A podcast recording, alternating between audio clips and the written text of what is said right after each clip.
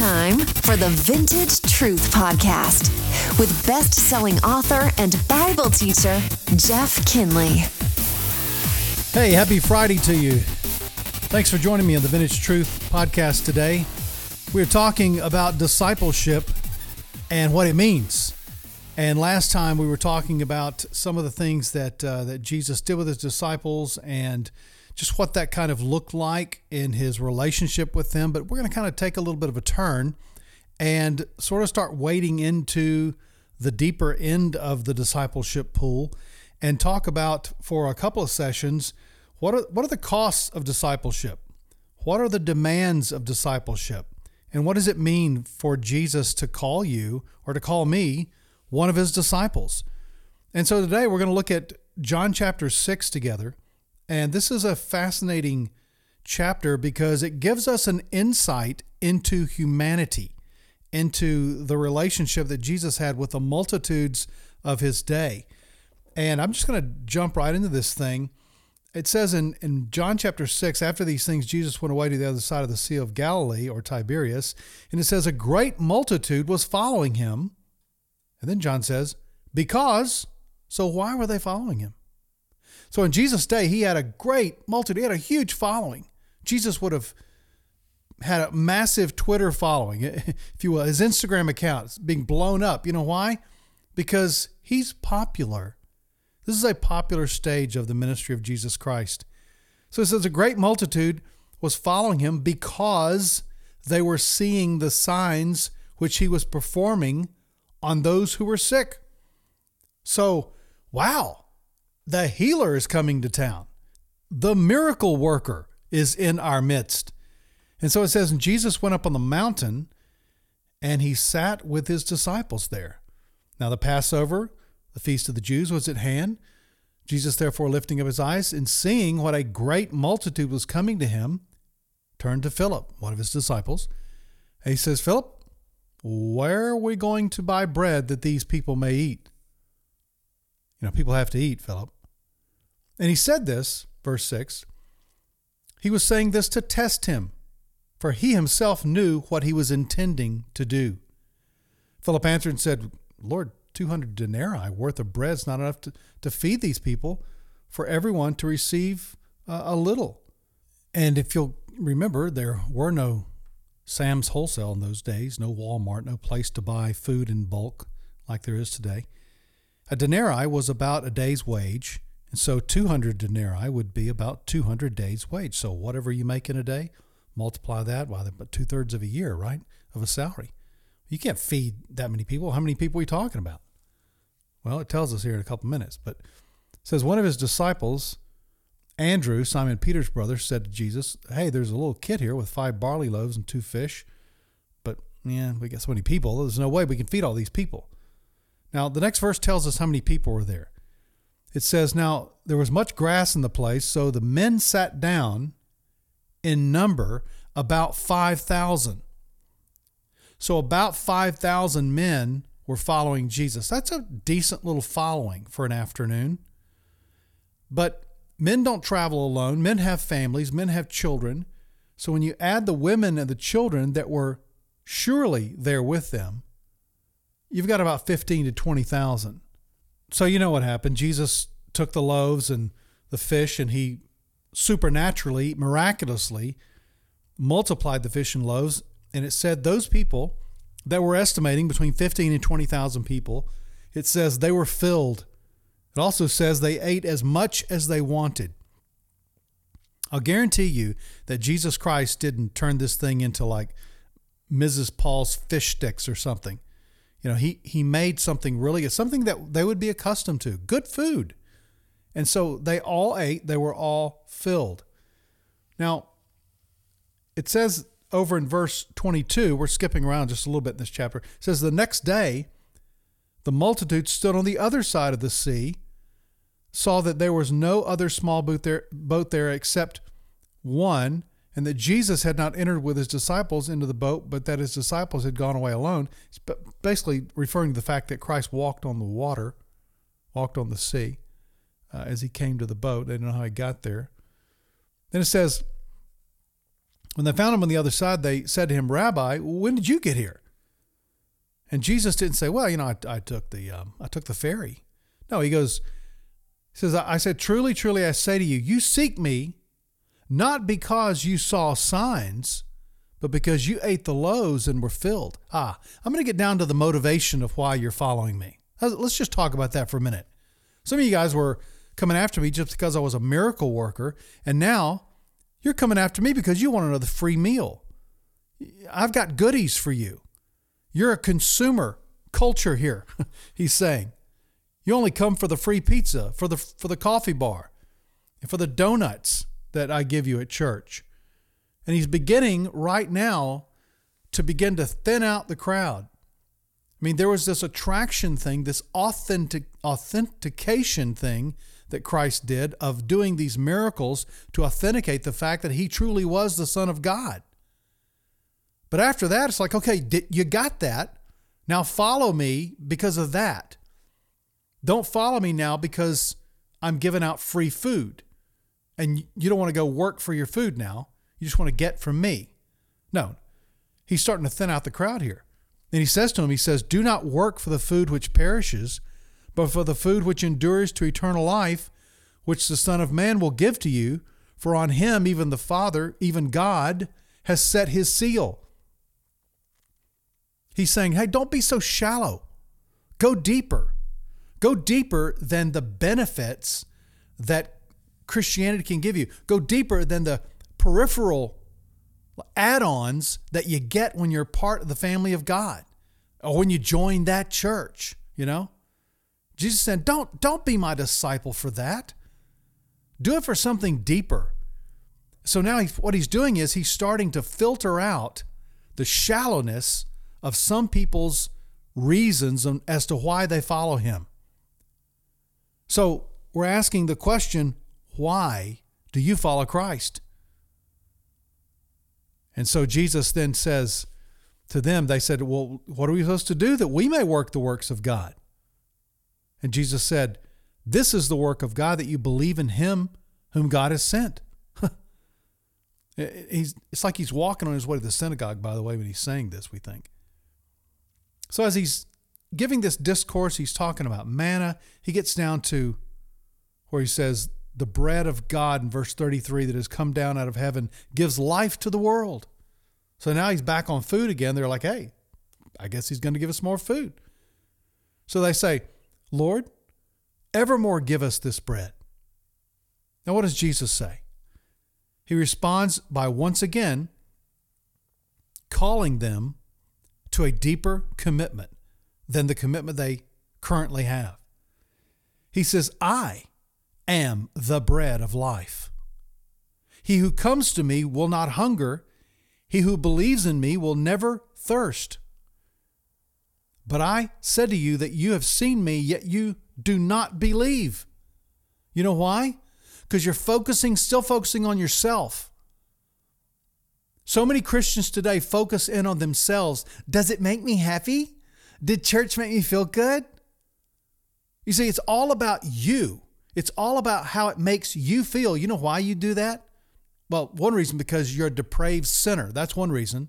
But the second reason is because you don't know anything else. Because all of your life, all you've ever been taught is to please yourself. I'm the same way. We're all just basic selfish blobs. We're all just Jabba the Hutt that cannot ever be satisfied because we're all about ourselves. We all want to know how does it make me feel, not what does God say or what do I need to do. That's 98% of the churches in America today. It's just people coming trying to figure out what's going to please them and make them feel good emotionally or give them a good social network to work through. Jesus said, No, it's not about you. I've already shown you who I am, and you didn't even believe. All you want is what you can get from me, this bread stuff. Jesus then said in verse 37 All that the Father gives me will come to me. Well, what a rebuke there. And, and the one who comes to me, I will certainly not cast out. We use that verse a lot to say, oh, that Jesus will never, he will never refuse you. If you come to him, he will never cast you out. And that's true. But we, we forget about the first part of the verse in the context of the passage. He's saying, you know what? You guys are not believing in me, but you know who is? All the people that the Father's given to me. All those that the Father has chosen from before the foundation of the world. They're going to come to me and they're going to believe in me. Might not be you, bub. That's what he's saying. Unless you decide that you want to deepen yourself and go for the real meat and not just this pretend stuff that the world gives you and that your flesh gives you. For I've come down in verse 38 from heaven not to do my own will, but the will of him who sent me. Even I didn't come down to please myself. I came to please the Father. And you're still in the presence of, of Almighty God here, still trying to please yourself. How dare we? How dare we think that Christianity is about us? Verse 39 And this is the will of him who sent me, that all that he has given me, I lose nothing, but raise it up on the last day. For this is the will of my Father, that everyone who believe, beholds the Son and believes in him may have eternal life, and I myself will raise him up on the last day. So Jesus is rebuking the crowd here. Now we got to move fast in this thing. Verse 41 The Jews therefore were grumbling, grumbling about him, because he said, I am the bread that have come down of hev- out of heaven. And they're going, Isn't this Jesus, the son of Joseph? whose father and mother we know, how does he now say, I've come down out of heaven? And Jesus answered and said to them, Do not grumble among yourselves. Oops. No one can come to me unless the Father who sent me draws him, and I will raise him up on the last day. In case you guys hadn't been listening, I'm going to repeat this, but more specifically to your hearts and ears. As it is written, Jesus said in the prophets, and they shall all be taught of God. Everyone who has heard and learned from the Father comes to me.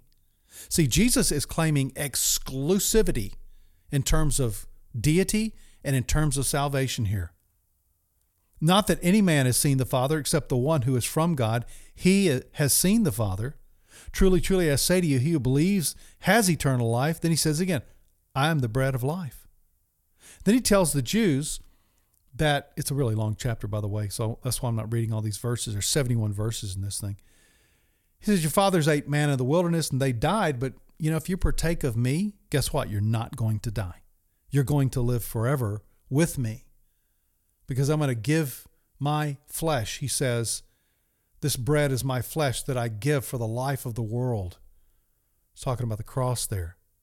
Verse 52 The Jews therefore began to argue with one another, saying, How can this man give us his flesh to eat? See, they can't even get the spiritual implications the metaphors that Jesus is using here because they're so dull of hearing. Why are they dull of hearing?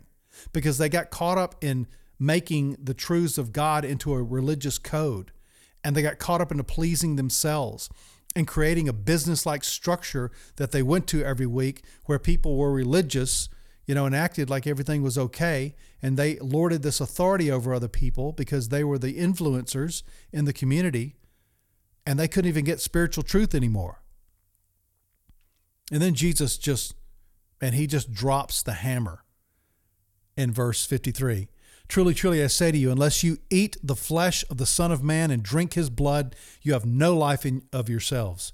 He who eats my flesh and drinks my blood has eternal life, and I will raise him up on the last day. For my flesh is true food, and my blood is true drink. He who eats my flesh and drinks my blood abides in me, and I in him. Now, if you just read those verses without any understanding or any context, you'll think, oh my gosh, Jesus is about to offer himself as a cannibalistic sacrifice for mankind.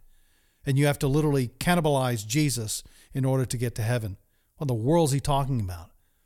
Well, this whole conversation he's been having with these people, this ongoing conversation, is about bread and consuming and putting something inside your body. And Jesus is saying that I you have to assimilate me, you have to take me into your life. You have to make me come uh, be a part of who you are and assimilate me and digest me and cause who I am, my flesh and my blood, this sacrifice on the cross. It has to come into you. It has to mean something to you. And he's telling them that their religion is com- incomplete. You guys have, you missed the exit. You totally missed the exit of salvation. So he says, I'm the bread of heaven, which bread which came down of, out of heaven, not like your fathers ate and died. He who eats this bread shall live forever. And it says in verse 59 these things he said in the synagogue as he taught in Capernaum. Now, so we've gone from this massive crowd that followed him because of the miracles, and then they followed him because of the food, and then he rebuked them because of that, and then he's thinning out the crowds, and now he's in the synagogue talking to those who have gathered there. No doubt a pretty huge crowd still there, right? And so it says in verse 60, one of the saddest uh, verses in the Bible, it says, Many therefore of his disciples, followers, when they heard this, said, This is a difficult statement. Who can listen to it? In other words, as Christ starts to turn up the heat on the cost of discipleship, people start looking at their watches and going, you know, I think I've got a chicken in the oven. And they start leaving. They start realizing that, you know, this is going to cost me something. He's not asking me to come and enjoy what he has provided for me. He's asking me to come and make a commitment. Do you get that? Today, Jesus Christ is not asking people to come to church or to come to Christianity so they could enjoy something. There are benefits. We've talked about that. But primarily, He's asking you to commit something. He's asking you to allow Him to be Himself in you. But Jesus, conscious, verse 61, conscious that his disciples grumbled at this, said to them, Does this cause you to stumble? He's reading their minds. What then of you what then if you should behold the Son of Man ascending where he was before? It is the Spirit who gives life, the flesh, that's you, by the way, profits nothing. The words I've spoken to you are spirit and are life. And if you're smart people, you'll listen. But there are some of you who do not believe, for Jesus knew from the beginning who there were who did not believe and who it was who would betray him. And he was saying, For this reason, I have said to you, no man can come to me unless it has been granted him from the Father. Because it's certainly not going to happen because you just want to come. You're so depraved, so selfish, so married, so in love, lustfully in love with yourself, you don't even have the ability to come to me because you can't see past your own self. Because this monster of self is standing at the front door of your house and won't let you out and won't let anybody else in. We're going to do a series, by the way, on the zombie within. That's for the future. We're going to do that. So Jesus is just he's he's done. Sermon's over. And it says in verse 66, as a result of this, of him saying all these things, many of his disciples withdrew and were not walking with him anymore. They went back home. They went back to their previous life. And Jesus said, therefore, to the twelve, he turns to, the, to his disciples and says what I believe is one of the most tender moments in all of Scripture. And the look, if we could, oh, if we could just see the look in Jesus' eyes when he says this to his 12. Listen to what he says. He says, He turned to the 12 and he said, You do not want to go away also, do you? And right there, it was a moment of crisis. The disciples found themselves in a valley of decision. And they had to decide whether or not they were going to follow Jesus or just go on back to the way life used to be. What would they do? Simon Peter answered. I mean, usually he's putting his foot in his mouth, but here he says this He says, Lord, to whom shall we go? Where, where are we going to go? He says, You have words of eternal life. And we have believed and have come to know that you are the Holy One of God. Now, we don't have this in Scripture, but it's a pretty good guess that the other disciples started chiming in too. Peter's like, Lord, you're the only one with the words of eternal life. Maybe James and John said, Yeah, Lord, remember when you found us? We were full of anger and just couldn't get along with anybody. Maybe Simon the Zealot said, Yeah, Lord, look at me. I was an assassin. I was I wanted to kill people. But look how you've changed my life. Matthew, Lord, I was a cheating tax collector, a money grubbing fool. And you've turned me into someone who wants to do what's right, who wants to know his God. And maybe the other disciples chimed in. I don't know. But it's not beyond the realm of possibility. But here's the point the point is, out of 15 to 20,000, there were only a handful that really got it. And this is what we learn from this passage. Number one, Jesus Christ would have made a horrible evangelist today. He would have made a horrible preacher today. You know why? Because he's not trying to just get more people in the building. He's trying to thin out the crowds that are already in the building. I wonder if a pastor preached John chapter 6 as Jesus Christ preached it today, if people would get up and walk out. I wonder if he would. If he would do that. Said, no, we, we, we can't lose that. We got to have that money. I just wonder. I think sometimes it's important to just thin the herd. You know what I'm saying? I think it's important sometimes to simply say, hey, we just got too many people here just latching on. We never say that. Why? Because we're so scared they won't come to Jesus if we do that. What does God say? God says, no, tell them the truth. There's a cost involved in discipleship. And Jesus says, you must be willing to come to me and assimilate who I am over who you are. And that, my friends, is the beginning of the cost of discipleship. Thanks for listening to the Vintage Truth Podcast. Please subscribe and share with a friend. For more about Jeff's ministry, go to jeffkinley.com.